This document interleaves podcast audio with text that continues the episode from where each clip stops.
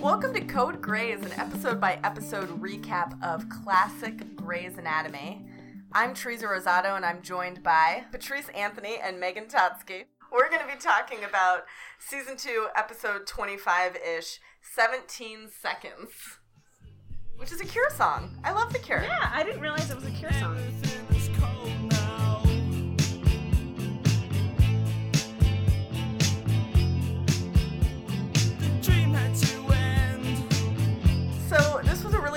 Was a barn burner of an episode. It's really good. I mean, like terrible, but Yeah. good. Well, things are like really building. Like I feel like we have, you know, things were a little bit uh borderline boring a few episodes ago and the roller coaster is like getting to the precipice, right? Um and I think that we sort of I actually think there's a moment when when things turn for, for me at least happens in this episode. Um and for you know it's sort of like suddenly it becomes sort of about denny and about the LVAD and getting the heart. And suddenly i feel like we hit the top of the roller coaster. And the next this episode to a certain extent and the next two episodes are like the descent. Mhm. um and i'm super excited about it like i actually think Yeah. last week's episode is a little bit better and more interesting i know i wasn't here for last week um for the podcast but i think that um i feel really excited that we're finally after all of this anticipation building getting to like what season two is really all about so The i felt like stuff. really excited Yeah. about this episode yeah like the good stuff like the tragedy and the drama Right. People the real die. the real Grey's Anatomy that Yeah. we know and love. Yeah. Yes. We're also about Yeah. to uh I think the next episode introduces the first time that I ever laid eyes on Tessa Thompson. Who plays the chief Yes. granddaughter, niece, something. Mm, niece, I niece, think. I think. Yeah, yeah, yeah. Oh yeah. my God, Yeah. sweet Yeah. dear Yeah. Tessa Thompson, God. be I've been still my obsessed with her heart. since that episode. Ugh. Anyway. Yes. Um, yeah. So let's go ahead and get into it. We've got a lot to talk about, and uh, I, you know, I wrote four pages of notes, so let's do it. Yeah, Let's so- fucking rock. Teresa's gonna gonna walk us through our our cases of the week. Um, I'm gonna give her 30 seconds on the clock here. Teresa, do you feel ready? yep. Let's do the round. All right, we're doing the rounds. Ready? Three, two, one, go. All right, so this episode came out May 14th, 2006, written by Mark Wilding and directed by Dan Minahan. There is a shooting at the hospital, and we have multiple gunshot victims, including the manager who was the target of the shooter. Um, we've also got Denny, who is closer to death than ever before, and Izzie decides to take drastic measures in order to get him a heart transplant. And we've also got Doc, the dog, who is diagnosed with bone cancer and probably isn't going to make it. Not looking good for him or Denny. Stop. That was pretty comprehensive. Yeah, yeah, yeah. Important connection Some to people Doc got and shot. Denny that I appreciated at the end. Yeah. They're both likely not going to make it. These are Denny the and same. the but I'm dog. only rooting for one of them to live. And it's not Denny. Mm-mm, it's not the human. It's not Denny. It's not Denny. As Meredith said, the human died. Yeah. yeah. Human died? So this this Accurate. episode opens with the uh, the seven deadly sins monologue, um, and a really, to me, unnecessarily aggressive opening scene in the bar where like the men Burke and and Derek are playing darts. But in between throwing darts really hard at a dartboard, they're shooting daggers across the bar at Cristina Yang and Meredith Grey. Death glares. and it's like really uncomfortable. So uncomfortable. I felt unsafe on my couch. Usually I feel comforted by the sounds of Karen O's voice, which is playing behind this scene. Yeah. And that did nothing for me No. because it was deeply No. uncomfortable how angry they were. Yeah. And they name it. Like it wasn't like a oh, should we read into this? Like Izzie is like, no, no, no, no. He's picturing your face. And then Cristina's like, no, he's picturing your face. And they all are like, ha ha ha. These men hate us. like you know, and like I also think it's very up. strange, and this happens not not infrequently in this show, where somebody and their partner are both at a location separately and a, Yeah. like a, appears to be just like a coincidence of like oh burke and cristina happen to go to joe's at the same time you know like it's kind of this like weird awkward dynamic to me and he's like having sort of a public fight with her i don't know like the whole intro scene to me sits like very unwell before any of the conversation starts about Burke being an asshole or Alex being an asshole or any of those women being an asshole. Like the whole thing just really does not sit well with me at all right out of the gate. Yeah, it's. I, I think it's a. It's an incredibly awkward beginning to the episode, and if we're meant to be rooting for any of these characters, the male characters, or any of these relationships, that is not being communicated. No, not at all. And all of the all of the women in the scene are just sort of like brushing off the male anger as they should because they're all angry for no fucking reason. Yeah. Yeah, as we all we all kind of came to the same realization in our notes that we're supposed to assume that Burke is still mad because Cristina fell asleep during sex. Yeah. Die in a fire. Yeah. That's what she's that's what he's still pissed about. Evidently. and like publicly publicly so right like he's not harboring like personal deep down insecurities about his own sexuality not saying that that would be okay but he is harboring like very public and making decisions professional decisions based on the fact that his partner who happens to be a female identifying person orgasmed and he did not and I Yep. just like take such issue with it. This is like a two episode arc. Like it's a two episode arc, and I just like I feel so frustrated by it. Right. and just when like it should have been a one second arc. Yeah, of like, hey, by the way, I fell asleep during sex, and her being like, well, sorry, sometimes that happens, and him being like, you're right, everything's fine. you know, like it just is like I don't know. It, I, it, to me, it's just one more example of of moments in this show that just do not age well. Yeah, Not at all. And then absolutely. I feel like we can just jump directly into like Burke's anger is not um what's the word I'm looking for? It's just not justifiable and then he's letting that um impede his work as a doctor. And so I'm I'm thinking about the scene where Cristina asked to go and harvest the heart with him and instead of being a professional, he lets his personal life uh, get in the way of a teaching moment, which, reminder, this is a teaching hospital. Cristina is a resident at this hospital. She's there to learn uh, above being his girlfriend. Yeah.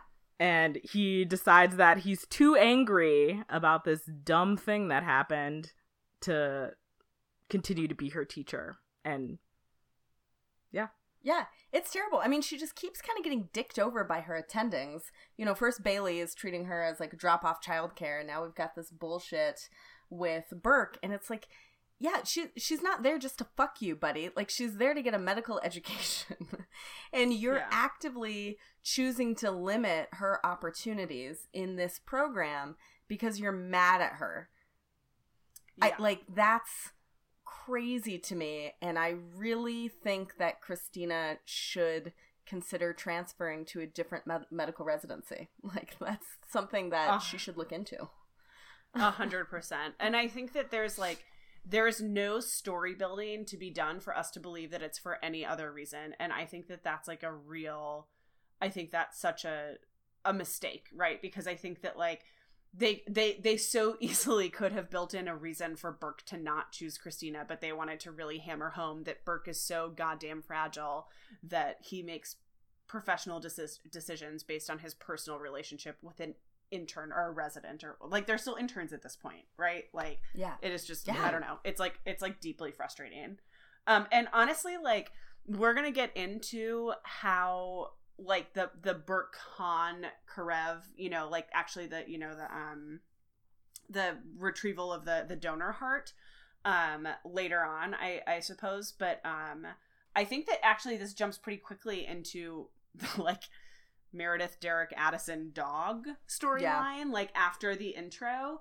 Um which has like some implications overall but this is they are a little bit more standalones than some of the others and i think that we all also really agreed at how sort of heartbreaking this triangle has become. Like it's been a long again, like it's part of the anticipation that there's like it's a long time coming of Meredith and Derek and Addison and like their, you know, supposed friendship, which is not an actual friendship.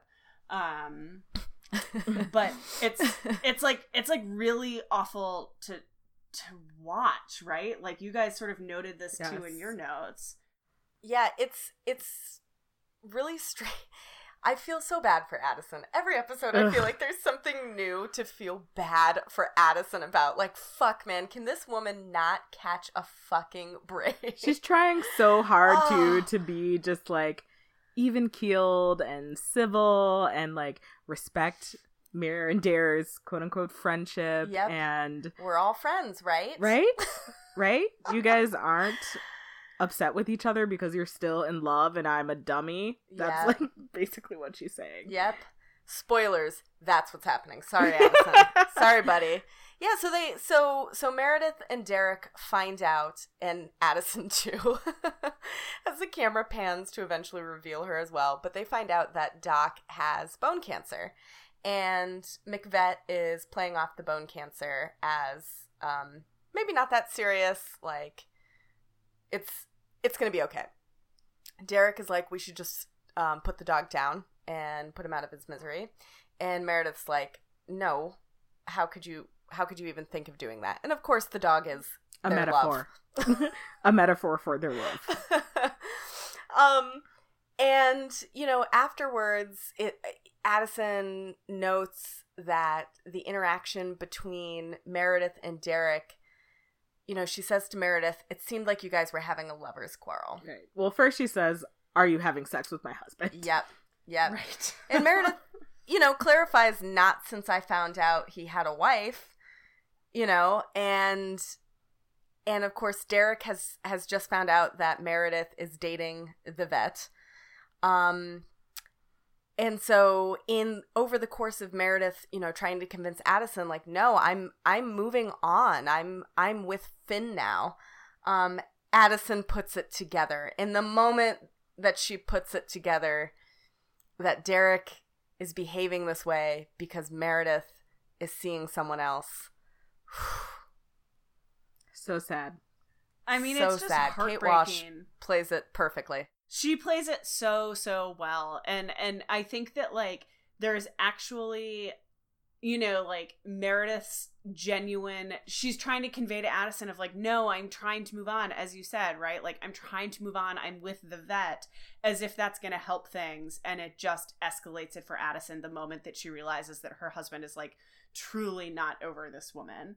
And it is just tough. Like Addison these last, you know, four or five episodes has just so Kate Walsh has just played her character so well and that like effort and and you know steadfastness in the marriage is is just it's so hard to watch and I just think it's so well done. Yeah. I have a question for you guys. The scene yeah. so as we get further into the episode, Addison rips Derek a new one. I mean, really dresses him down about the way he's behaving. Like he's behaving like yes. such a fucking dick. And she's like, I need something from you, right? And the camera pans out to reveal that Addison decided to dress Derek down in, in front, front, of, the whole hospital. The entire hospital, right? That she was on one of those bridges and it was open below. Meredith's down there. I think Yang's down there. The chief is down there you know, all looking up sort of horrified or bemused.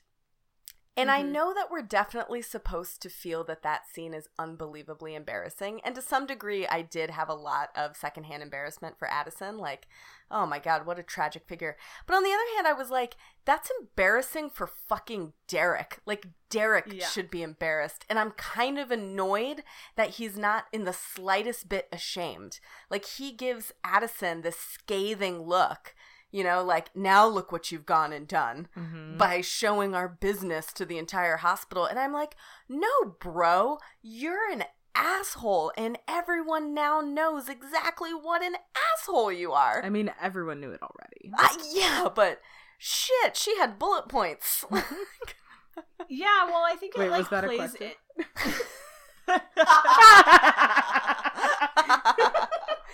I swear to God, there was a question in there somewhere. no, I, I think you're right. I think there is a question in there of like, why is Derek so infallible in this show?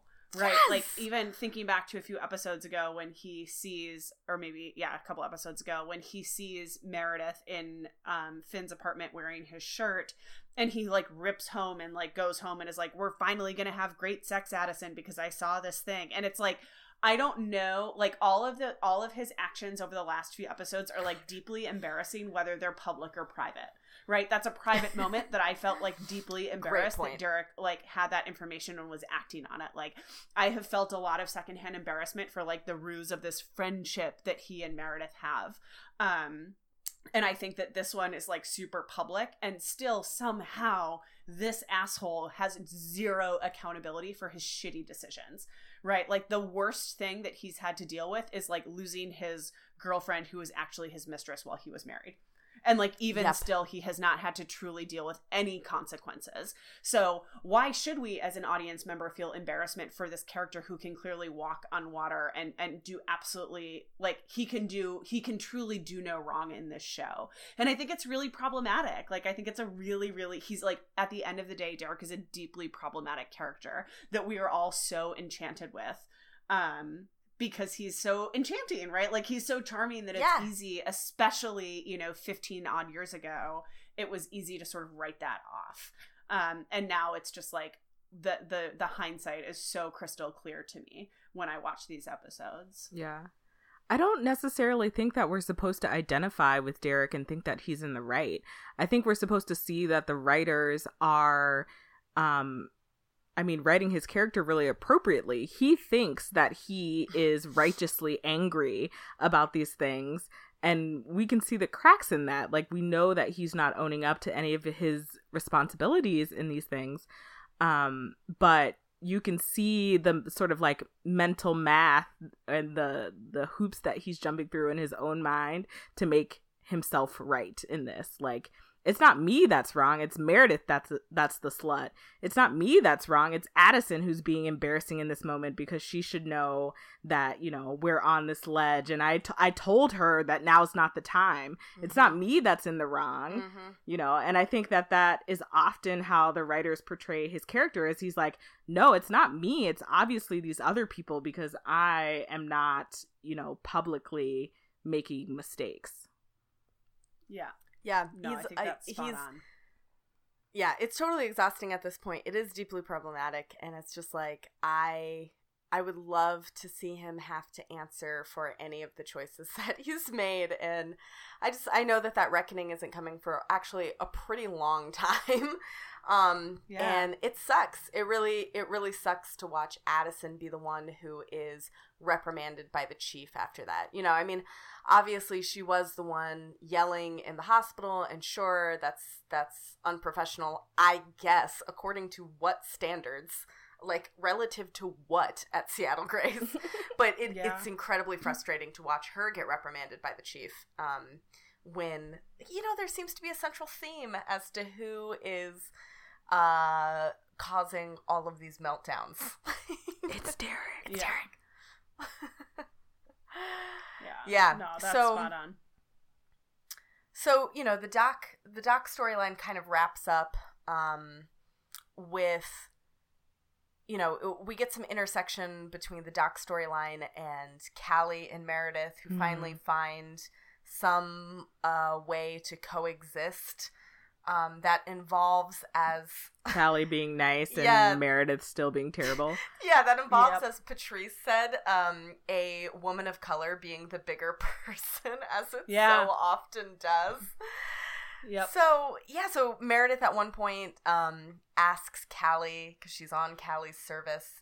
You know, do you know anything about? Can you tell me about bone cancer? And Callie, osteosarcoma yeah, osteosarcomas, and and Callie's like, you know, she's an attending, so she's like, sure, like, what do you want to know? I'm kind of busy with this major trauma event for humans who have been involved in a mass shooting 14 injured two dead but sure like let's talk about let's talk about that and then meredith's like yeah bone cancer in a dog and callie really loses it Callie's like, How dare you?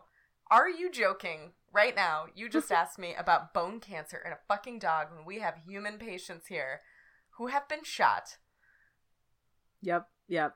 I do no, feel like Callie was the one who was wrong in this situation. In the show. in in the situation where she has to be the bigger person, yes, I do feel like, and I can't tell if it's like Sara Ramirez is like overacting the situation, but like I know that she's still angry from the previous episode where they were all dicks to her, Yep. but she seems just like so angry about it. Like I feel like Callie as a person, even though she'd be like, "You're being ridiculous," would maybe have like some sympathy. Like your dog is Yeah. dying. I understand that's on your mind, but it plays just like so one note that she's like, "Are you fucking kidding me?" That's when what she really wants to say is like, "You're a dumb white bitch," because she's angry that they were so mean to her in the previous episode. It's not really about Doc at all. Just No. like nothing is about Doc at all. No, it's I about know. microaggressions. it's about Izzie Yes. being a racist. Yes. that is accurate. Yeah, I think that Patrice, you had in your notes about um, it, because it resonates with me too, of like this idea of sort of um, a, a chosen family, right? Like, so where it ends is Callie, of course, you know, shows her a human osteosarcoma, you know, X-ray or whatever. Um, and I think that this idea of a chosen family, I y- you said it really well in that like maybe that, and that's I, I'm reflecting now that like or I reflected when I was reading your notes that like I think that that's maybe also where I got this idea of a chosen family, which has been really really important to me. And this could be the source of it. I don't know. Um but I think that it's an interesting point because it's so it, it comes across so clearly in this show where clearly none of none of these people have families right like we see so little of any of their actual families that i think it, it, it really goes a long way particularly with our generation and with these characters in the show who apparently don't have mothers who want to go to weddings or parents who might want to be involved or siblings or anything to that effect. Um, so really defining early on in the show that chosen family is an important part of who these characters are. Maybe just as a way to like you know justify the relationships that they have. Um but it really resonates with me right when she says you know when george sort of has to explain to callie like i know you don't like her but she's part of my family and sometimes you have to be you know be okay with white assholes who are part of your family. Um, that, of course, doesn't doesn't like make it okay but i think that it's a um i think that it's like a really important moment for this show um in terms of the relationships between the characters that really sort of take on that family role Yeah. Yeah, we are all Callie Torres Yeah. dealing with terrible family members of our partners who we don't like. yeah right and like how many times have we had to No swallow the like bitter part of our, our like friends dating assholes who we don't like or our you know partner's family who we Yeah. don't like or whatever it might be um but i think it's kind of like i think that you see callie like reach across with an olive branch that i completely agree that maybe she should not have to reach across with at all but it's that moment where you realize that a friend of yours um is dating someone who you don't like or, or you don't think is the best fit for them or whatever and you sort of have to say like well that's that's the reality like this is the reality that i'm sort of have to live with and so i'm going to show her the x-rays of the human with the osteosarcoma and explain that they died like you know, i don't know i think that it's like a i think it's like a it's like a really it's such a weird situation that does feel like oddly relatable when you right size it for your own life Yeah. yeah. Yeah. I think it's I think it's interesting that you both um caught the chosen family part as like, oh, I wonder if I got that from this show. Um and it's so interesting because I I'm sure that I probably got chosen family from this show as well. But it's it's kind of interesting to me because I always associate chosen family with um queer community and I associate like the idea of the chosen family as a specifically queer concept Yeah. because so many people who are queer um, have had to uh, Reimagine their yeah, families. reimagine Yeah. their families, reconstruct families because their own families have disowned them, kicked them out of their homes, etc. And so it's it was just like interesting to kind of think like, oh, I wonder if I got this this language from the show, but now let's see, this was in 2006, 13 years on, I see this as deeply almost inextricably tied to queerness. Like Yeah. it's something it's something that we even talk about in like the queer student group that I'm a part of at my college is like you this is your chance you get to choose who Mhm. you want to include in your family and you don't need to continue to um, retrace and reenact the toxic relationships that you grew up with like that's that's what you get to do as a queer adult you get to you get to choose this Yeah. for yourself um, Right. so anyway i just found that really interesting. I was like oh huh, huh, which came first? I don't know. Hard to say. Hard to say Yeah. but they dovetail just beautifully. Yeah so so you know callie explains that the dog's probably gonna die. Yeah, the human because died. the human died. Um, and it is it is genuinely a nice moment between Meredith and Callie at the end, you know, where Meredith says in her gloriously, you know, um, undiluted Meredith self, thank you, Callie, you know, while she's looking at the scans really intently. And Yeah.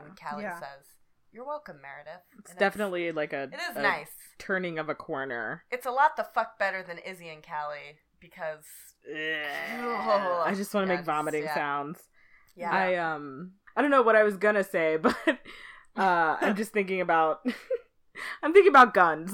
that's what I'm thinking about because that's what this show's about. yeah, yeah. Should we go there next? I mean, yeah, I feel like we've covered all of the that like sounded like a perfectly it was imperfect segue. so good. The segue, so great. I don't know what No, it is. yeah. Guns. I think I think we should talk. So my um, I think we should talk about the victims of the shooting. Um, I do want to leave us plenty of time to talk about Burke, Han, Denny, Izzie. Um, Yes. and I I think that it's like not really law. I, I don't really want to talk about Denny that much, but you know it's getting there. but we gotta. Um, I I think that the the the victims of the shooting in this episode are like remarkably irrelevant. You know, like I think that like they're not like this show and this happens in in Grey's Anatomy sort of as we know, right? That like the the sometimes it's super hyper focused on the patients for the patient's sake, sometimes as a metaphor for the doctors, um, and sometimes the the patient sort of cease to be relevant. And if you watch the current episodes or excuse me, the current season of Grey's Anatomy, you know that like the the patients are not really the focal point, right? Like it's very much only about the doctors, which I think is a real loss. And I think that this episode is sort of is sort of similar to that. That we have Deborah and Neil, the you know Deborah who Neil who ducked behind Deborah in the shooting to save his own life, and she's very upset about that. We have Kendra Thomas, totally a- reasonably. Right, exactly. Totally it's a scary reasonably- yeah. situation. it's a very scary situation. I would duck behind both like, of you bitches. What do you want me to do? Stand in front of you? I'm not dying for anybody white. No offense. No, none taken as a white person. I'm just not taking a bullet for anyone, white, black, I'd at least think about Doesn't it for Patrice. Just You would? Because I wouldn't think about due it. Due to the marginalization of your community. But no, I'm not going to step in front of it for a white person. Absolutely not. I'm taking a bullet for no one.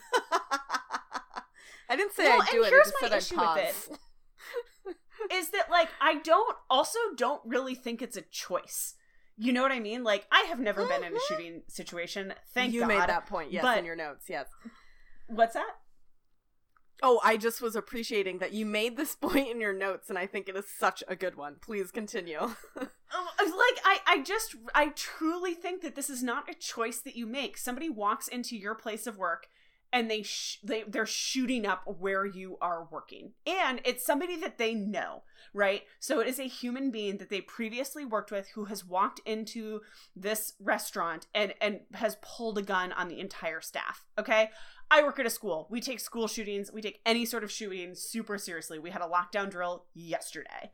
You know, like I truly do not think that anybody is acting in a in a reasonable choice driven way. Like you have a lizard brain that's telling you flight, fight or freeze. And like those are your options. And I think that it's so mm-hmm. unreasonable that this woman is like ready to call off their wedding and call off their relationship because he ducked pres- like a, Yeah. like it sounds like behind her but it's like i just think that that's so irrelevant and it's clearly to me is just a patient who is there to serve as a platter for the doctor's you know issue Yeah. du jour. for you know? yeah for yang being like dump him you know Where- whereas like meanwhile patrice in her notes was like bitch why didn't you duck Right? Don't you have any survival Yes. instincts? Yes. why are we faulting this man for being quick on his fucking feet Right. Unlike Brad. Brad who's talking about how he's quick on his feet. That guy can die. yeah yeah and he did at the end of the episode Mm. he did. anyway please continue telling us about the shooting victims so sorry Okay, so I, I no, oh no no no no, please. I, I think that this is like sort of a quick pass through some of these assholes. this is maybe So, Deborah point, and right, Neil- right here. Yeah, like I think that like clearly Cristina just needs to like project all of her problems onto this particular couple, right? Like any any last words about Deborah and Neil? no Uh, not Okay, really, great, except just- for that Cristina should take her own advice and dump Burke. Yeah, yeah. Oh, I, I do have one final thought on Deborah and Neil. Neil's gay. I don't know how Deborah doesn't know that. Oh. Neil gay. He's absolutely gay. He what? gay. Anyway, Uh, I don't know. I don't know Neil well enough, but he's gay. Sure, sure. Why not? I was like, okay, Deborah and Neil. Sure, sure, Jan. Sure. He's just trying to get out of Anyway, that next. relationship and he thought maybe ducking behind her would help. Ooh, um, next up, we have Kendra, another extremely like when I look at this episode in a vacuum. This is a weird episode of in terms of patience. So then we have Kendra, who's Yeah. like beloved by the office. Everybody kind of really likes her. She's like not beloved by her parents, though. no. No. Oh. So apparently nobody knows she's pregnant. She gets shot. She's dying, and her parents come to the hospital. Are weirdly unsad about her death. Yep. The And worst then- actors. Totally fine about it. oh my gosh, they are awful. They are really awful. I do not care at all about Kendra. They're trying to make me care about her, and I am resisting how much I care about her. And then ultimately, they want to keep her alive as an incubator for her fetus. For and six I don't know, months. six months, right? She wasn't even pregnant enough to tell people that she was pregnant. And one of you made the point of like, I was just waiting to hear that she was carrying her parents' baby, and I was Right? like, Like, is she a Yes. surrogate for them? They're Yes. so Yes. preoccupied with their baby. I genuinely thought that that I was like, oh, isn't this that reveal where actually she's carrying her parents' baby and it's like really fucked up? No, no, listener, that's nope. not the reveal. They're just bad actors. it's just fucked up in its own way. Just, Yeah. just really, Yeah. really messed up parents. I know. And then I like once again feel bad for Addison because like Derek tries to get her to talk to them and then he gives her like no framing about it and then is pissed when he doesn't she doesn't deliver the message to the parents. So Derek has sort of tried to tell the parents, you know, this isn't a good idea and then he brings in the neonatal specialist, Addison, his wife, gives her no framing and she doesn't deliver it in the way that he wants to and then he like lays into her about it and then i just want to like slit derek's throat and like put kendra out of Yeah. her misery because this whole thing is so Yeah. fucked up that like i just like i'm just like so over it at this point in the episode personally yeah. There's a there's a theme in this episode of things and people that need to be put out of their misery. Doc, truly Denny, all of the men. the the all, All of the men, really. relationships that we're currently All of the men. Yeah. Put them in a trash can, Yeah. light Whew. it on fire. and then the last um we lost there's another character who i didn't write about at all that like sad meek boy who's upset about kendra yeah. i didn't write Yeah. about at all Oh, but then we Well, have the manager. yeah, manager he was who- unimportant. Yeah. Yeah, he wasn't. He wasn't important.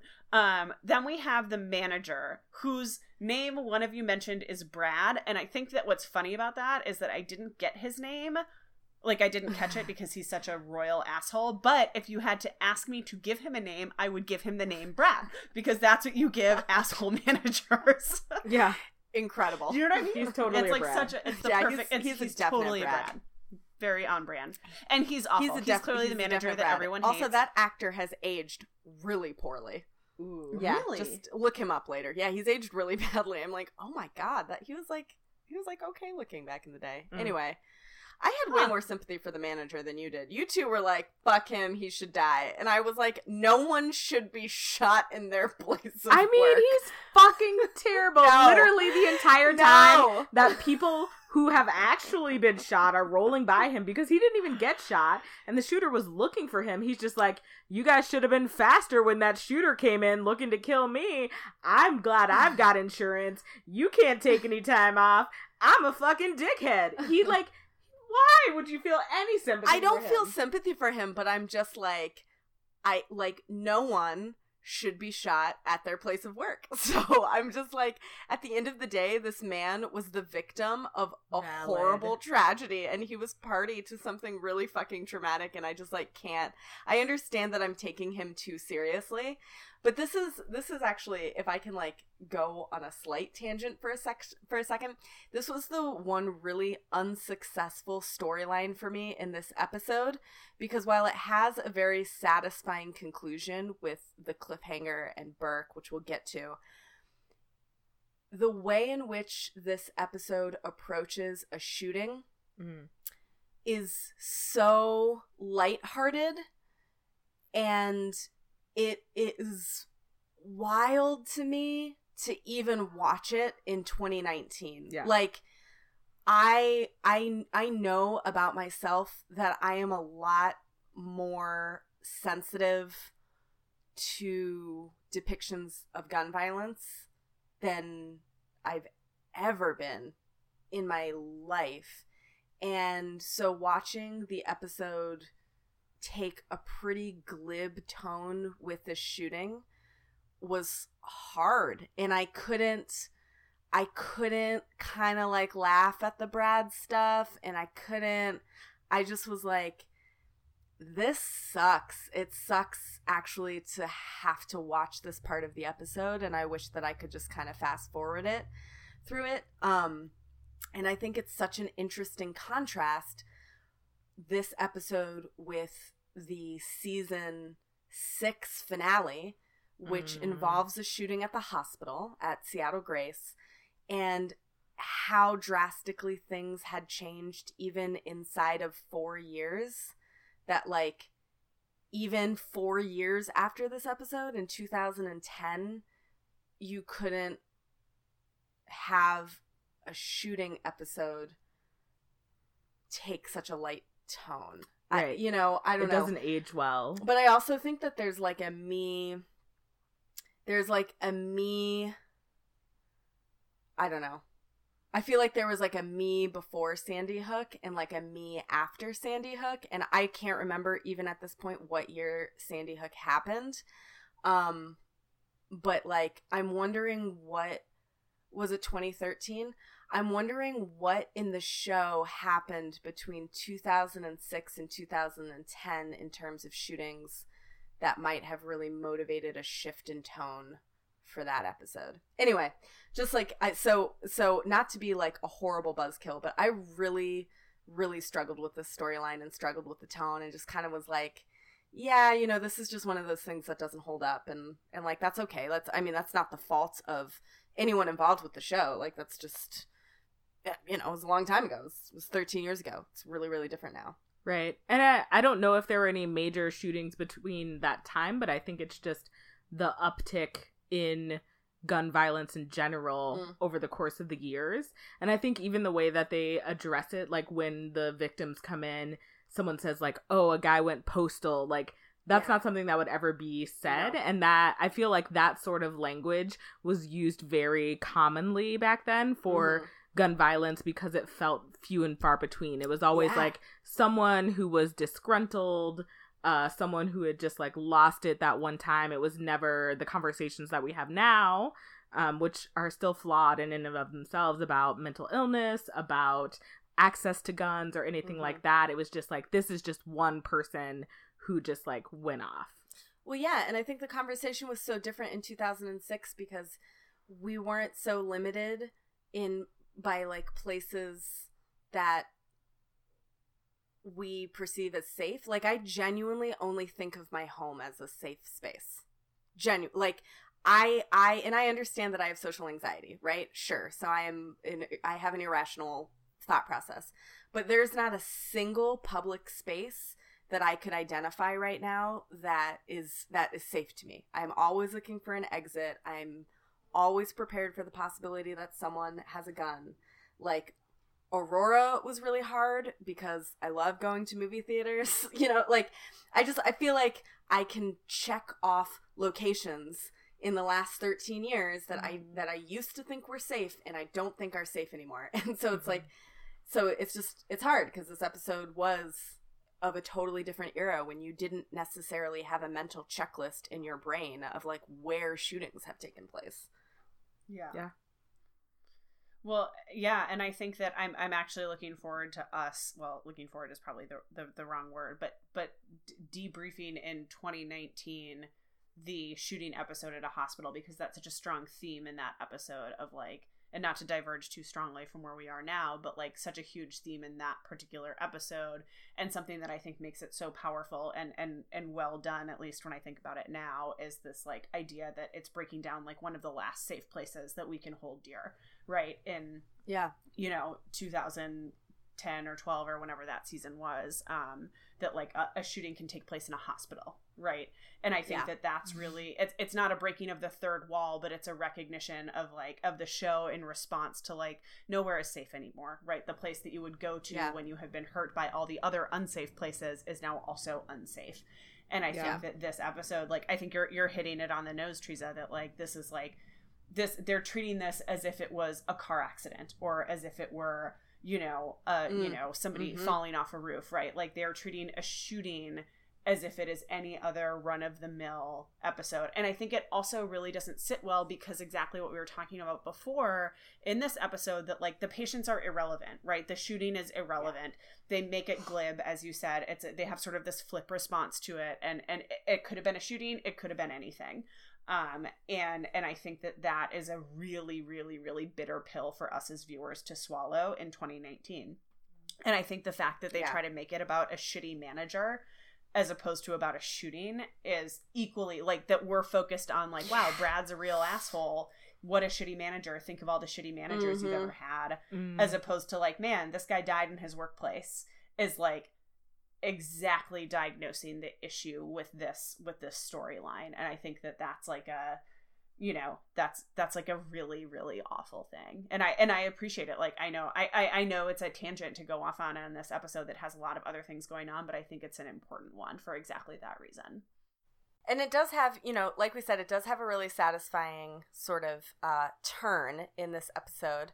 Uh, but I do think that we should talk a little bit about Denny because his storyline, Patrice is making a great face, but his storyline um, comes into focus. Where this storyline is going to go comes into focus with the, sh- the conclusion of the shooting yeah. um, storyline. So, um, yeah, we've got, yeah. Oh, you look like you were about to say something. i was well here's my so yes I, thought you were going to be like, I gotta pee, or I need another drink. I was like, ready. I both of those are probably before true, Before we talk but- about Denny. Okay. you should go now. but, but I gotta ask you guys did you remember in this episode that Burke gets shot at the end? No. yes, I didn't. yes, You did, Teresa? It- so, for the record, yes. When Patrice Burke and I says, both did not remember. And I like I have to say that we're we're gonna get into it here, but I think that um I love when I forget shit on this show. I Yes. fucking love it. Like I love it because Especially the really it's that- dramatic shit. yeah, and it's like really important and I get so wrapped up in how much I hate Denny and how excited I am for him to like get to this like amazing finale that I sometimes it like eclipses all of these other things for me and I loved seeing Burke laying there in his like bloody It's- mess of like yes it's it's, horrible it unbelievable reveal. awful. Yeah. but Ugh. I, I I like I feel like I'm like reading the Harry Potter books for the first time all over again when I see those moments, you know, of like I, I feel like I'm Yes, living this for so the first true. time in the way that you want to feel when you have a beloved show or book or character. And it was like a great like it's awful. Like I, I feel awful saying that, but like it is a moment as like a viewer of fiction of like, wow, like that's right. Shit's about to get so much more Yep. complicated than I fully fully remember. Um and I and I like really personally really appreciated that. Um and I think that it's like it's tough because it's also like it's it's balanced not balanced, but it's like weighed down by this like really awful tenor that it takes with the shooting and with Brad dying. And it's like, and I think we all kind of know that like Brad's an asshole, but like you don't want your worst manager to die, right? To Teresa's point earlier of like Right. nobody deserves to get shot up in their workplace and nobody, nobody deserves to die just like, d- just because of his like asinine behavior, you know, like that's, that's, that's an Yeah. imbalanced Anyway, so I did forget about it. So I'm curious to hear your guys' experience with with the Denny case here. I did remember that the shooting happened, and I will say that the reason was because I was so in my own head thinking about the shooting that takes place in season six, mm. and I was like, wait, but how does Burke like Burke wasn't in season six? Spoilers. So I was like, what? And then I was like, oh my god, oh my god, oh my god. I think his hand and like shoulder and shit gets fucked up this episode. Yeah. and so that's when I remembered because I was trying to fit him into season six, and I was like, this is not correct. He Right. wasn't there. Which I remember, again, spoilers. We've been doing spoilers this entire episode, but I remembered that it is a major, like, story arc that his hand gets messed up and Cristina's lying for him, blah, blah, blah. But I didn't remember how it happened. Yes. And so, yeah. Yeah. that reveal for me was oh, it's good. so extra. And it's even better because you have Izzie saying in the background to Denny, as she cuts his LVAD wire, it's gonna be okay. Burke, will Burke be right here. soon. Burke will be here soon. Ah! Stab It's me so twice in the heart, Elliott Smith style. It is so good. Let's just talk about how unhinged Oh Izzie is in this episode. Oh, how yeah, she yeah. literally has lost her fucking mind. Can I tell you that last night I watched this with my chosen family. Actually, I was I decided to recap the episode and everyone just kind of decided to join me in this like living room despite the fact Mm. that two of my roommates do not watch Grey's Anatomy. like maybe have never seen Grey's Anatomy. And so like one of them was like this is what you do your show on and I was like shut the fuck up. I'll kill you. um they the scene where Izzie loses her mind being like what about me?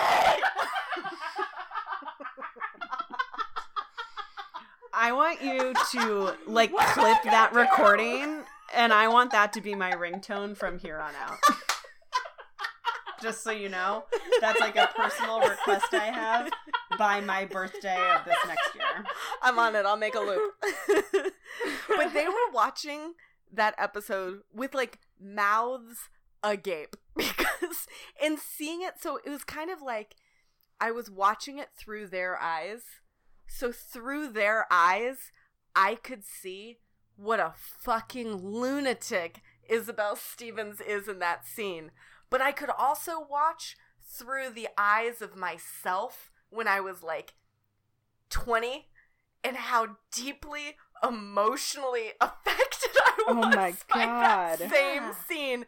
And I was like, this is a fucking trip. Like, So so I feel like we need to set this up because how Izzie gets to this point. so at the beginning, Denny signs DNR paperwork, which I feel like is maybe the only reason why she got to this space. yes. Because he's like, I'm signing this DNR, you know, I believe in heaven. Not that he's fucking going, but he thinks he is. And, you know, I'm cool. I'm I'd rather cool be if I- there. yeah. I'm cool with it. You know, he's already said he's a virile horse of a man and he's tired of being in this bed. So He's ready Please- to romp all over heaven. he's ready to brony it up in heaven. um, and so I think I think that that's like the main reason why she gets to this place because you know I can't think of any other reason. All um, I mean, it's clear that she's unhinged. They've been planting the seeds for a while that Izzie just doesn't fucking have any rational brains left. yeah. Um, and so he signs the DNR paperwork. She's pretty distraught about that. News comes about the heart that there is a donor for uh, Denny, and Burke's gonna go get it. Izzie's all pumped. She's so happy. Denny's all pumped. He's so happy. You know, put in the clip where he's like, I don't mean to be dramatic and all, but I'm to need you to repeat that. And you say it slow, because this is one of those moments in life that I'm want to remember in detail. And of course, it's not gonna fucking happen because they're so happy about it. No one Yeah. can be happy on Yep. this show. Yeah. And as I Um, pointed out, we just had the episode entitled Superstition. Does this bitch not believe in jinxes all of a sudden? just out of fucking nowhere, she's totally fine with jinxes. She brought this on Mhm. herself and on Denny. Ugh, God. So, I mean, what we come to find out, obviously, is that Burke and Alex, who Alex doesn't fucking deserve to be there anyway, go to the hospital to retrieve the donor heart, where we meet fucking Erica Hahn. oh my god. Oh my fucking god. Erica Hahn, safe space. We all love her. It's I fine. love her so much, and I cannot fucking wait for that scene. Spoilers, where she's describing the leaves on Yes. the trees. Yep. She sees leaves on the trees for the first time. I've, I I think I had a revelation during that episode, and Yep. I fucking can't wait for it. anyway, Erica Hahn, I love her face. I love it. She's got distinct features. I find her incredibly attractive. It's kind of weird. Mm, that is weird. I disagree on that. Shut up. But I love her. But so I really fine. respect where you are coming from on that. Yeah, yeah, Yeah. absolutely. Brooke Smith, hit me up. Slide into my DMs. I'm ready. Yeah, yeah. um so they get there there's two donors they've been in a car crash both are brain dead erica hahn's supposed to get one of the hearts burke's supposed to get one of the hearts burke's dude fucking what happens He just dies. I Yeah. don't know. He goes into like cardiac arrest. yeah something And then he happens dies. Yeah, the he heart just muscle's no good He's just straight up dead. And they try to get it back but they just can't and It's then of Izzie's course jinx. of course burke's not just gonna let it go he's gonna fight for that fucking other heart yep. Yep, he sure is. yeah Because of his personal rivalry with Erica Hahn, who graduated second in their class at Tulane. He graduated first. He's so petty. What a petty bitch this I man know. is. But but here's what I love about Hahn is that she is her ego rivals Burke. Right? Oh, Like I think that right out of the gate that I kind of like like Burke is awful, right? And like we have recognized that my feelings on Isaiah Washington are eclipsing my feelings on Preston Burke. And Fuck I, him. I'm, I'm fully actualized there. Yeah, But yeah. I do really appreciate to me that Hahn, right out of the gate, is not only a straight shooter, but her her ego really does rival Burke, right? Like she is like she is like you know totally ready to have the conversation of like yeah i was number two but i'm getting this heart and like i believe that her reasons are just as petty as burke's in a lot of ways Yes. right Yes. and like she's right right like her her patient is higher up on the list he was in the registry sooner she deserves that heart By But how she many is seconds, still, like, guys? 17 seconds Yeah, 17 right. seconds and like and like i think that she but i really like that she sort of challenges him in in a world where men go completely unchecked. I appreciate that there's a woman who's like not like traditionally attractive in the same way that Cristina or Meredith or Izzie is and she's like no like fuck you. I'm an academic. I'm a doctor. I'm just as good if not better than you and I'm going to prove it at every turn. And I think that that is like it's like a balm to my feeling about like the masculine identity in this episode for, or like a solve for that and i and i and i really Yeah. like that about her character and i think that that's true in the entire sort of experience that we have with her Mm. Yeah, yeah, I agree. I like she's great. It's a strong first showing for her. Um and it sets up a really interesting duel over this over the heart situation, right? They call up UNOS to determine, you know, who was put into the register first and as we just said, um Hahn's patient was in the UNOS register 17 seconds before Denny was. yeah And when that information is relayed by Alex to Izzie, who's over in fucking cuckoo land Izzie starts lying about through her fucking teeth the first time she says he's getting worse. I just I think my whole body sagged when she said Denny's getting sicker. I just was like, Mm. please That- what if there was a way that this story doesn't go this way this time? oh man i like to me that exact moment is what i was referring to earlier in this episode that to me that is when the roller coaster goes over the the, the top the summit right yeah. like that absolutely. and, and the, the reason that I think that is partially because it's the first lie she tells in a long string of Yep. lies and misbehavior. But there's this this this musical moment that happens there where she's on the phone and everything's sort of hunky dory and she's like, I just want an update on the heart, and then she says, Denny's getting sicker, and the music goes dun dun. And it just Yeah. like it it mm-hmm. has like a full turn around the corner of like like it snaps into a different world where you're like, oh, now we're in the upside down where it's okay for doctors to lie and cut LVAD wires and steal hearts. And suddenly your roller coaster is is going down the top in a way that that it was not before. And you were like oh is this ever really going to take a turn? And to me that is the exact moment. And there's that excellent Grey's Mhm. Anatomy musical cue to remind us that like yes and we are going to ride this roller coaster all the way down to the bottom.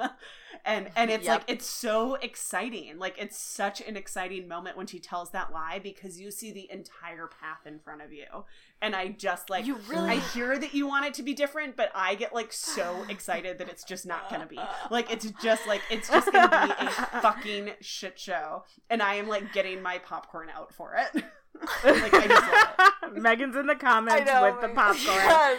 I but just I like- think it's like just. I think it's just what you said though, is that you can see it all spread out in front of you.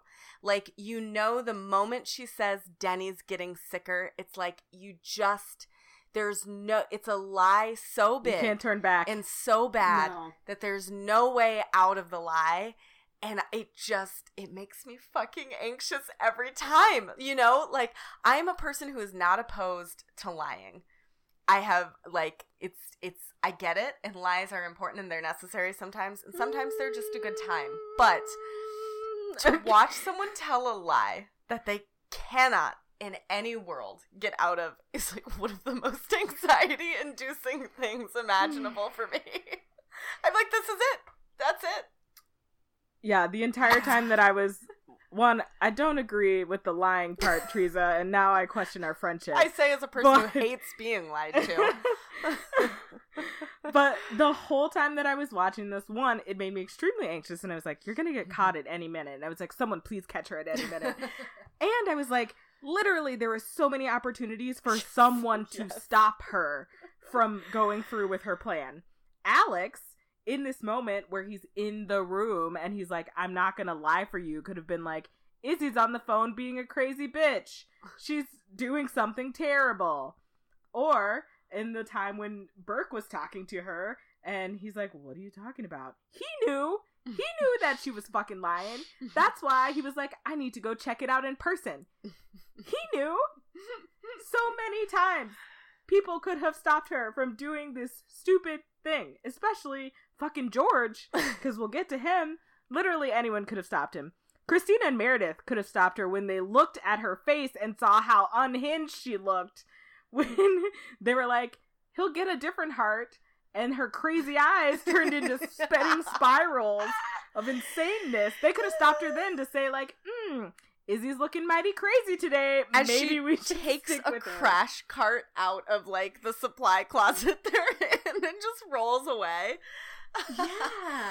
Well, and even George, like that, I actually think it's kind of like a I I don't know, like I I would go so far as to say I had a moment of empathy with for George when when she when Izzie brings George into the room. So Izzie has made the choice that she's going to cut the LVAD wire because she needs to demonstrate to Burke and UNOS that that Denny is more deserving of a heart than anyone else, that it's an emergency situation, that he is getting sicker. And she has mm-hmm. clearly, like, her Yeah. eyes go dark. Like, they go from crazy to, like, dark, of like, she has committed Yeah. to the lie and she's taken George down Yeah. with her, you know? And, and like, it's important to note just as like a quick clarification that she needs test results demonstrating what she has said on the phone that Denny's vitals are dropping and such and such levels are dropping. The only way to achieve that test result is to actually cut his LVAD and make him and then sick. and make him sick, right? And then manually be pumping his heart. Yeah. Which she Yes. says all of this to Denny, and somehow he agrees to this plan Okay. after Okay. her insane display of love question mark Okay. I, what I feel like I want to bail a couple of people out, but first, Megan, I want you to return to this moment of empathy that you were Oh, yes. describing. Yeah, well, I think that yeah, and and there's a lot to unpack here. But something that I'm sort of thinking about is so she brings George in to actually cut the LVAD wire. Like which I got to say, like if you're going to commit to a lie, you got to do that in a silo. Like do not bring other assholes down with you, particularly your very closest friends. But George has a um a calm about him where he recognizes that Izzie is over the roller coaster. Like Izzie is off the deep end. Like she has jumped, she has leapt, she has committed to a lie on a deeply personal and professional level. And George immediately realizes it and is like he's like trying not to like poke the bear. Like he's Yep. trying to like reason with Izzie. He's trying to say to her like, "Izzie, what are you doing? Izzie, what's going on in here?" right? And he's really trying to diffuse the bomb that has really kind of already gone off. And I have empathy for George in that moment of like what would you do if a friend had had turned into this person who you don't know and you don't recognize and is doing something so insane. And where i lose my empathy is that like if that were either of you i would stop you. Like i would i would body block you. Like something would happen that would not allow Mhm. like you know i would take action to keep that from happening or at least i would like to think that. But i think george's um his calm demeanor in that moment is like deeply sobering right like Yeah. it doesn't quite create like empathy for izzie but it does create this like sobering atmosphere of like what would you do if your friend was making this like act of love in a way that you didn't entirely know how to stop and i think that i think it's like really well Mhm. acted right like i think TR Knight actually does a really nice job of it and i think izzie's insanity and Yeah. denny's like well okay like i think that it's kind of like a, it's like a really like interesting cross section of different like reactive personalities that I, I actually really enjoy how how um TR Knight acts that that particular scene. I don't know if that resonates with you guys, But but, think- for me I really yeah it. it it super it super does and you know i said i wanted to bail out a couple of people and part of it is like i don't want to be too on the nose but we're talking about the fight or flight response right like we are Mhm. clearly supposed to be drawing a connection between george's response and neil who hides behind deborah right? That george's response in that moment is to freeze. He freezes and he doesn't know what to do and i can't really fault him for that because he doesn't want to kind of startle izzie. He's not entirely sure what she's going to do right? Yeah. but he also doesn't want to be implicated so he freezes. That's her fight or flight that's his fight or flight response right and i feel Yeah. like it's important to note that izzie does not tell him what she's going to do Right. until right the fuck before she does it yep. specifically because she wants him to have plausible deniability. She needs Yeah. him, she calls him into the room because she wants someone there in case or when Denny flatlines, right? She wants another person in the room with her. She feels like George is the person she can trust the most, but she also doesn't want George to be held accountable for what she does. Mm. So she doesn't tell Right. him what the fuck she's going to do until right before she cuts the LVAD wire. So in terms of what George himself could have done, Yeah. not a whole lot. Truly. I agree Yeah. that other people could have taken steps. Bailey could have not put her on that case. Um Burke could have like immediately demanded to speak to the chief to say, I think something is happening on the Mm. Denny case, right? Alex could have communicated to Burke that he thought something was wrong with the situation at Seattle Grace, right? I would hold those three people way more accountable than George at like the final hour who like learns what she's going to do as she has the fucking scissors and is about to do it. Not a lot Yeah. of options for O'Malley in that sense, you know? And I really do think we're meant to I think you're exactly right. You are meant to imagine what if a person you loved, a member of your family or your chosen family, decides to act in a way so utterly out of character that they are a danger to themselves or Mm. to others. What do you do in the exact critical moment? You know? George's response was to freeze and like as a freezer, that feels real to me. That Yeah. feels real to me. yeah. Yeah. Yeah.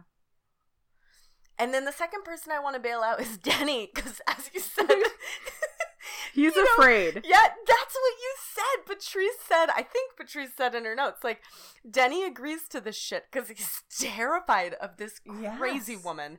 And I think that's so true. For once, like, I feel for Denny. Yeah, but only just a little bit. Only a tiny I feel bit. like he just had he had some opportunities. Uh I just feel like Denny had a moment there where he could have said, "Please get out of my room, you crazy bitch," and press the the call button for the nurse because he realizes that she's being irrational and like you know, earlier when he set his boundaries about the DNR and he was like, this is something I'm not willing to concede, he could have been like, wow, I understand that you really love me, but uh, I'm not here for this craziness, you know, like, uh, But hey, so so yeah, about that. is Dr. Gray I honestly, I, I. I, I completely agree, and I think this is actually interestingly enough because all we've been doing for the last five episodes has been hating on Denny. That like, I actually think this is an episode where we garner more sympathy for Denny than we have yet. You know, like he has these moments of like, like you said, drawing a strict boundary with the DNR. Even his moment of like, oh, you found a heart, right? Like, there's these moments where we see like this is a sick man who like is is like I don't know who like we actually have like room in our hearts for in a way that like we haven't really in past episodes, which I think is interesting because this is not like this is the point where most people have already like really really attached their wagon to the Denny horse of like this is a great character. You know what I mean? Like people who really Denny love the him, horse this man. horse of a man, exactly. Um, not lost on the me. horse girls Um, have really hitched a right. They have. They totally have. And um, I think it's funny that for three people who have um, not appreciated Denny and really poked a lot of holes in his, like, you know, asinine character in a lot of ways, that, like, this is a funny time for us to, like, garner that, those, like, feelings of, of, of sympathy for him when he is, like, literally on his deathbed. Anyway. Yeah, Well, I- I which also I think, think it's- demonstrates the level of utter fucking derangement of Yeah. Izzie Stevens that we're like, whoa, hey. Yeah. Well, I also Yeah. think that this is maybe the first time that we see Jeffrey Dean Morgan doing a good job at acting yeah. in this part. Like, he gives off the feeling of being afraid of Izzie and, like, being emotional about that really well. Like, his eyes are welling up. He looks sad and scared and Sick. And he also looks kind of deranged a little bit. Yeah. So I feel like this is the this is the first time in a while that we've seen him do a really good job at acting this role, and then also Katherine Heigl is apparently acting well in this role. It's a bit much for me. Yeah. Teresa says that. Yeah, I think which I think we should totally talk about because Yeah. I'm I'm very open to different interpretations of her. You said that she acts her ass off. I think, and maybe it's just it feels a little too over the top to me. But I know that she is supposed to just be manic and just deranged and so lost in grief that Denny might not get a heart. But it, yeah, it's it's so much. Yeah. It's a lot. I so I personally think of Teresa as my personal check on whether or not something is good acting because I'm like really bad at identifying good acting versus bad acting. Like in an early episode of the podcast, Teresa had to explain to me the difference between good child actors and bad child actors, and it's like really transformed the way that I look at child actors. And and and it's it's like I'd love to hear about that difference sometime soon. Oh yeah. Oh, it's fascinating. I won't get into it now because it'll just send me down on a tangent. But I think that sometimes that like overly emotional, like as somebody who's not all that critical of actors with a, you know, very close friend who studied media studies and like who, who thinks about this in like a really real and critical way, I will now shut up so that she can talk about it because I sometimes have a hard time like I often conflate drama with good acting. And I had this moment where I was I haven't watched this episode in some time and watching Izzie's like over the top like what about me? What about me? What about me when you go to the light? Is he... No, I get it, okay? I get it. You'll be okay. You'll be fine. But what about me? So don't do it for yourself. Do it for me, please. Please, Denny, please do this for me. Because if you die, Oh God, you have to do this. You have to do this for me, or I'll never be able to forgive you. For dying? No, for making me love you. Is this genuine? Is this good Katherine Heigl acting? Like, is this a real like crowning jewel of her acting career so far in these, you know, thirty some Mhm. thirty some odd episodes of the show, or is this her being over the top? And I couldn't identify because because I like it, right? Like whatever it is, I like it, and I'm like even if it's shitty acting, like I'm still like oh, You're I'm, here I'm into it. the drama of it. So I had to ask the Yeah. question of Teresa as I watched this episode of whether or not this is good acting or if I'm just being wooed by the drama. which which I really love. I really I really love the sort of deference here because I just I just want to clarify that like I have only taken an acting an acting class in high school. One. and in in my in my graduate work right like i studied media right but i i never really stu- i didn't really do performance studies like i don't pay that much attention to performance i'm paying attention to like framing and editing and shit like that but i will say i think intent matters with this performance so watching this in 2019 as a grown woman i see a person who is so convincing in her derangement. Hmm. Like her performance feels real to me. I genuinely feel that I'm watching someone lose their goddamn mind in real time.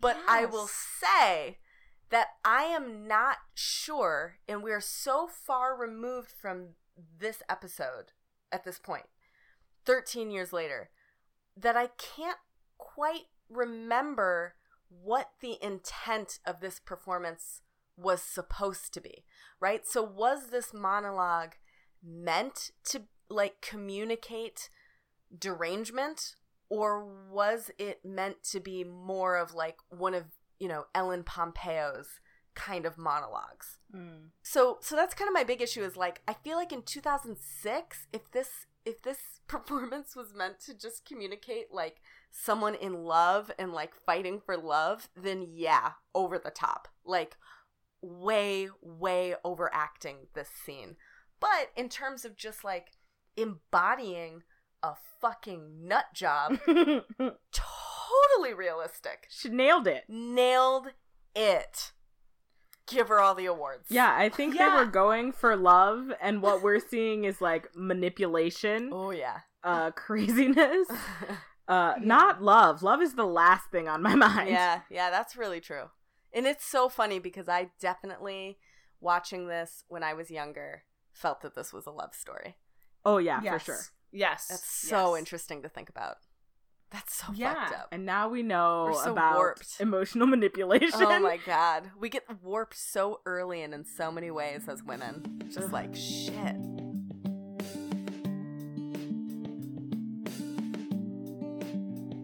Entire crux of Izzie's batshit plan is that it's gonna be okay because Burke is gonna come and op- operate.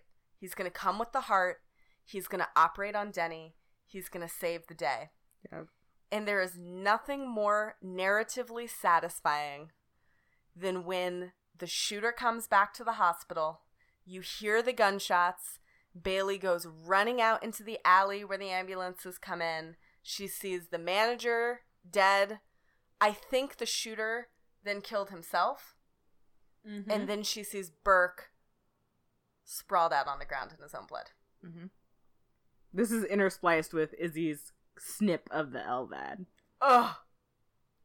It's Don't such worry, a good Burke episode. will be here like, soon. Uh, hmm it just makes me so excited for the next two weeks, you guys. I gotta say. Oh yeah, I know. I just so am like, that was uh. my exact thought when I finished it. I was like, yes. Here we There's more to come. go. And I have I to love say, a cliffhanger. yep. Yeah, I know, and we, we, don't just really don't get do, them anymore with streaming. We don't. I We love don't. Snow Patrol. we just don't get enough of those guys anymore. We don't. That is true. There's not enough Snow Patrol anymore. I was like, oh, I got to Um, go back to that album. That's right. Final Straw was a bop. That was a great album. A bop. Yeah, that was that was a fantastic album. Um I gotta say though, I do love a cliffhanger, and I and I want to get into the M&M. Um, Mm-hmm. because I'm sure we have over recorded. But I, I I think that and this is a spoiler alert that like we know like Denny is going to die, right? Like Denny dies and it's like we're gonna get into like how and why and like ultimately it's kind of like interesting that he dies in the way that he does. But I have to say that going into like this going over the um the, the the top of the roller coaster as it were because apparently i'm just going to keep using that metaphor um it's like deeply satisfying to my brain that i know he's going to die. Like you know like i think that i what i do remember about watching this in real time is this like deep uncertainty about whether or not he was going to die. And i don't think that we like really live that so much anymore right? Shows aren't as into cliffhangers as you guys were just saying. Um but it's like knowing that he's gonna die makes me like it really the, the anxiety that you guys were talking about before of like is he lying and is he really sort of committing to this lie in a totally destructive way? Um knowing in my gut that that denny's gonna die is like really it makes it like opens up all of this space in my mind for like enjoying the ride. Um, and i feel I- I- like and that's like really awful but like i really do feel that way of like i can enjoy all the moments and all the lies and the drama around it without really worrying about whether this character is going to make it or not.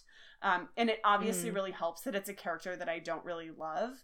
Um, but I vividly remember and and I really liked Denny as a young person. 13 years ago I really did like him and so I felt very differently about it. Um but I think that like it makes me so excited for these next episodes because I know I'm going to be able to fully enjoy them because I'm not worried about whether he's going to make it or not. You know, and like Yeah. I think that that's a fun that's like one of the reasons that I really enjoy this podcast and like talking about these episodes is because it gives value to the rewatch right because you can Yeah. you can notice all the other things when you're not worried about whether or not your favorite characters are going to live or die um, and i and i really like that and i feel like really excited about the end of the season because of it Yeah. Yeah. Yeah. But we do we do want to get to the M&Ms.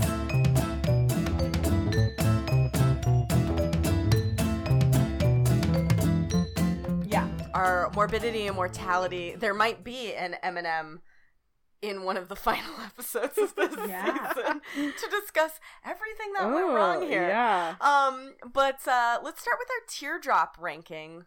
Um, yeah which for me was a zero out of five, but a cautious zero out of five Dry eyes. because I know tears are to come.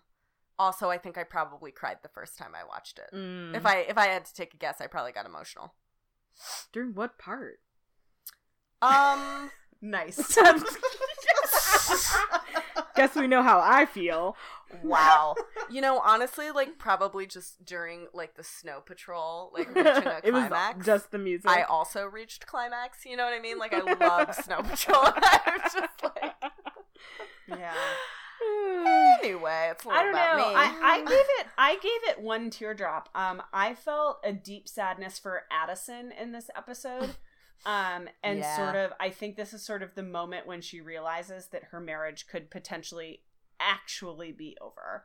Um I think Mhm. that her monologue or not mon- well the monologue that she has with Derek, but like her thing about sleeping with Mark really stuck with me, right? Of like she does all of these horrible things to get Derek's attention and he doesn't care and then she comes here and like sees why he doesn't care and I feel I don't know like Addison's character really stuck with me in this episode and I felt like even though it's not like a stereotypical sadness I felt a lot of sadness for like the demise of of her and her relationship in this episode so I gave it one also a little bit for yeah. Duck the dog who's gonna die Ugh, I feel sad Doc. about that Uh, Poor yeah, Doc. and wow. Speaking of line of the weeks, anyway, okay, yeah. About Patrice?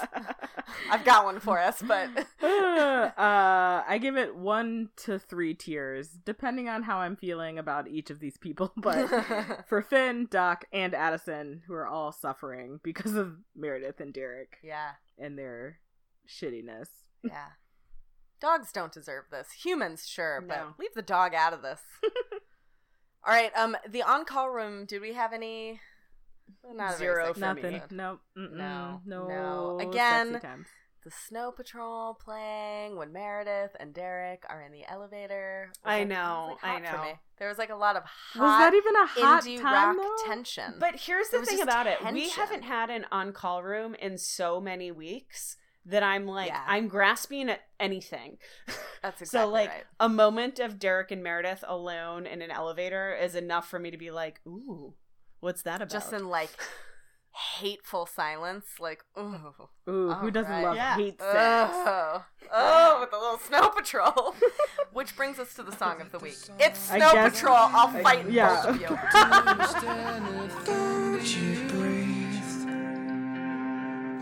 Don't you breathe? Don't you breathe? I could do most anything. Something happened that I never understood.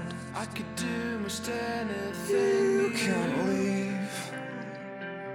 You can't leave. I could do most anything to you. Man, I gotta say though, it's Gold No, Lion no, by the Yeah Yeah no, Yeahs is the it other isn't. song. Mm-mm. Like Listen, Karen guys, O. Let No. me be the mediator. Mm-mm. I just think that I never-. I would never- war for Karen O. listeners, It's a no. I gotta say, people who have been with us all of these all of these episodes, I never thought that Teresa would pick a I and I love Snow Patrol. That is a bop, as you said.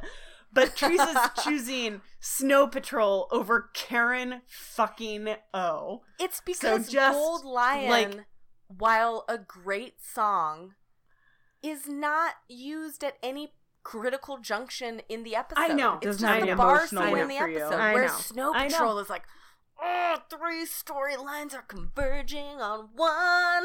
I'm just like, I know. want it. It's so good. But Wow. Patrice, Yeah. please mediate with your excellent point that you had in your notes about these two songs.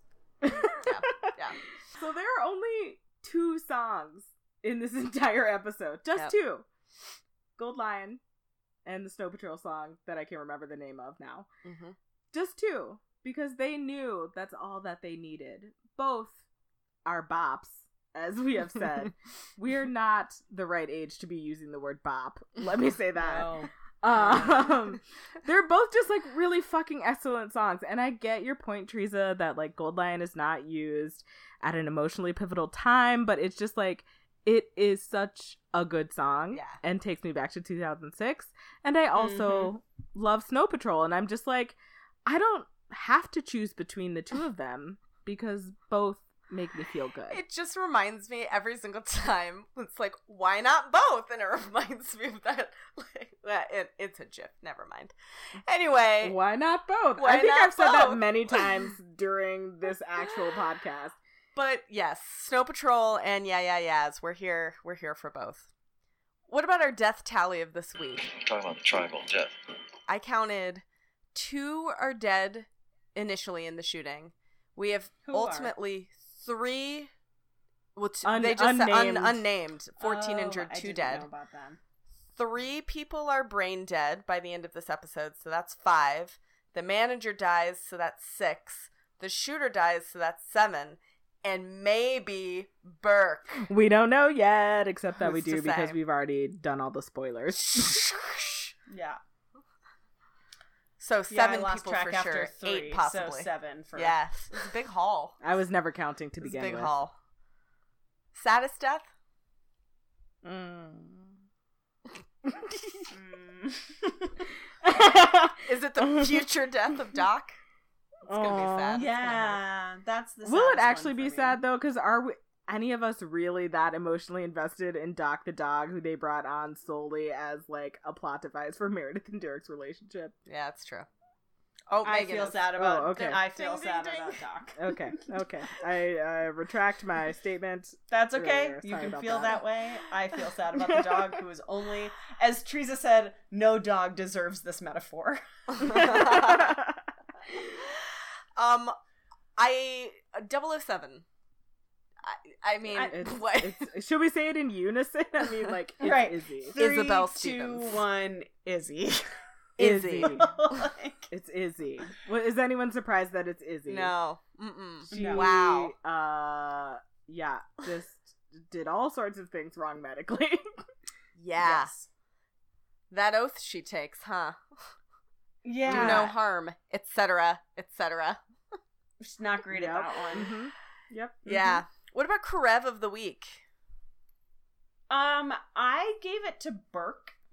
Um, I thought Mm, that he mhm. was a a, an asshole from I'm like still not over his um treating Cristina badly because she fell asleep during sex one time for and like I, I don't know for me it was like a who's who's kind of the biggest asshole is how I think of this award and I think that Burke was making professional decisions based on his personal incapacity to be a grown up in a adult sexual relationship. Yeah. Yeah. Mm-hmm. yep What about you guys? Uh, I put everyone. Yeah. everyone was an asshole, basically. I don't think anyone was not an asshole. mm-hmm. Just like people were glib about shootings. Uh, Burke was an asshole. Derek was an asshole. The only person who wasn't an asshole was Addison. My Rev of the week, you know, not to get all high and mighty here, but I felt the ultimate asshole of the week was the shooter who went All to his place of work, God damn it, Teresa. shot a bunch of people. God damn it. Far be it from me to cast All judgment right. on your choices.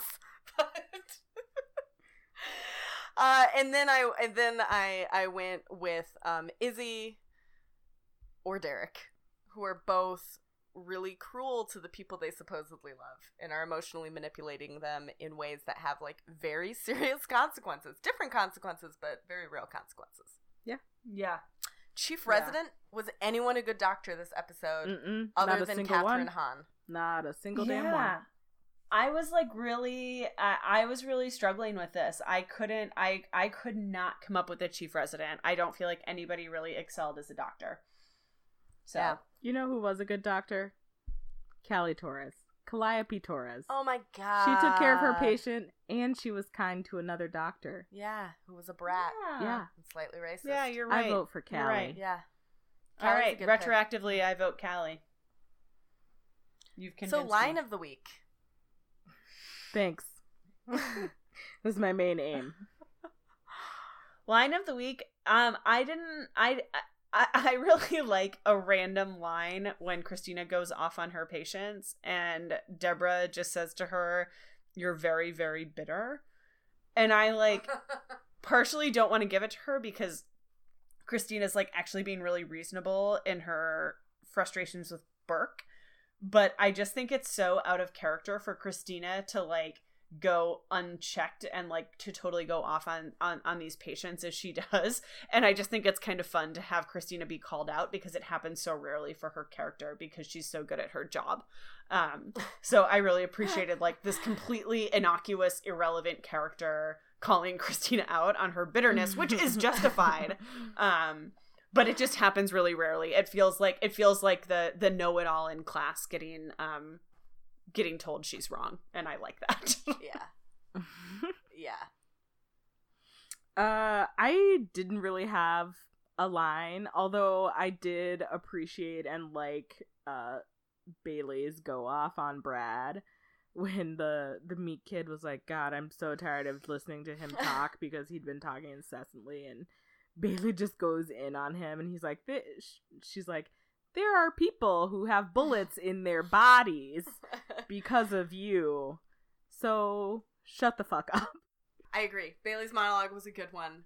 Um, my line of the week. I'm sorry, I laughed like way too much at this, but Meredith, after she talks to Callie Torres about bone cancer in dogs and humans, she goes back to the vet's office and she's like, You're downplaying how sick uh, Doc is. And McVet is like, Yeah, yeah, I am. Because you're hot, you know? And so Meredith's like, Tell me the truth. Like, just tell me, tell me what's happening. And he says, Best case scenario, I would say Doc has maybe a year left. Okay. And Doc is not the best case scenario. And it's like, for me, it felt like the longest ellipsis of all time before Chris O'Donnell says, and Doc is not best case scenario. I just, I was like, buddy, you needed to get to that. So you should have started with that. I don't know why Yeah. you gave her hope that Doc might have a year when you immediately followed up with, but I know Doc doesn't have a year. It's because Doc is a metaphor for Meredith and Derek's relationship, Do which is then why Meredith says, I really love him. Yeah. And she's not fucking talking about the doc. She's not talking about Doc. She's talking She's about not. a Doc, but not Doc the a dog. doc. A doc. A A doc. named Derek. Yeah, yeah. Dick named Spin-off. Derek. Spin-off show. A doc named Derek. right. I would it's watch Grey's Anatomy for but- children.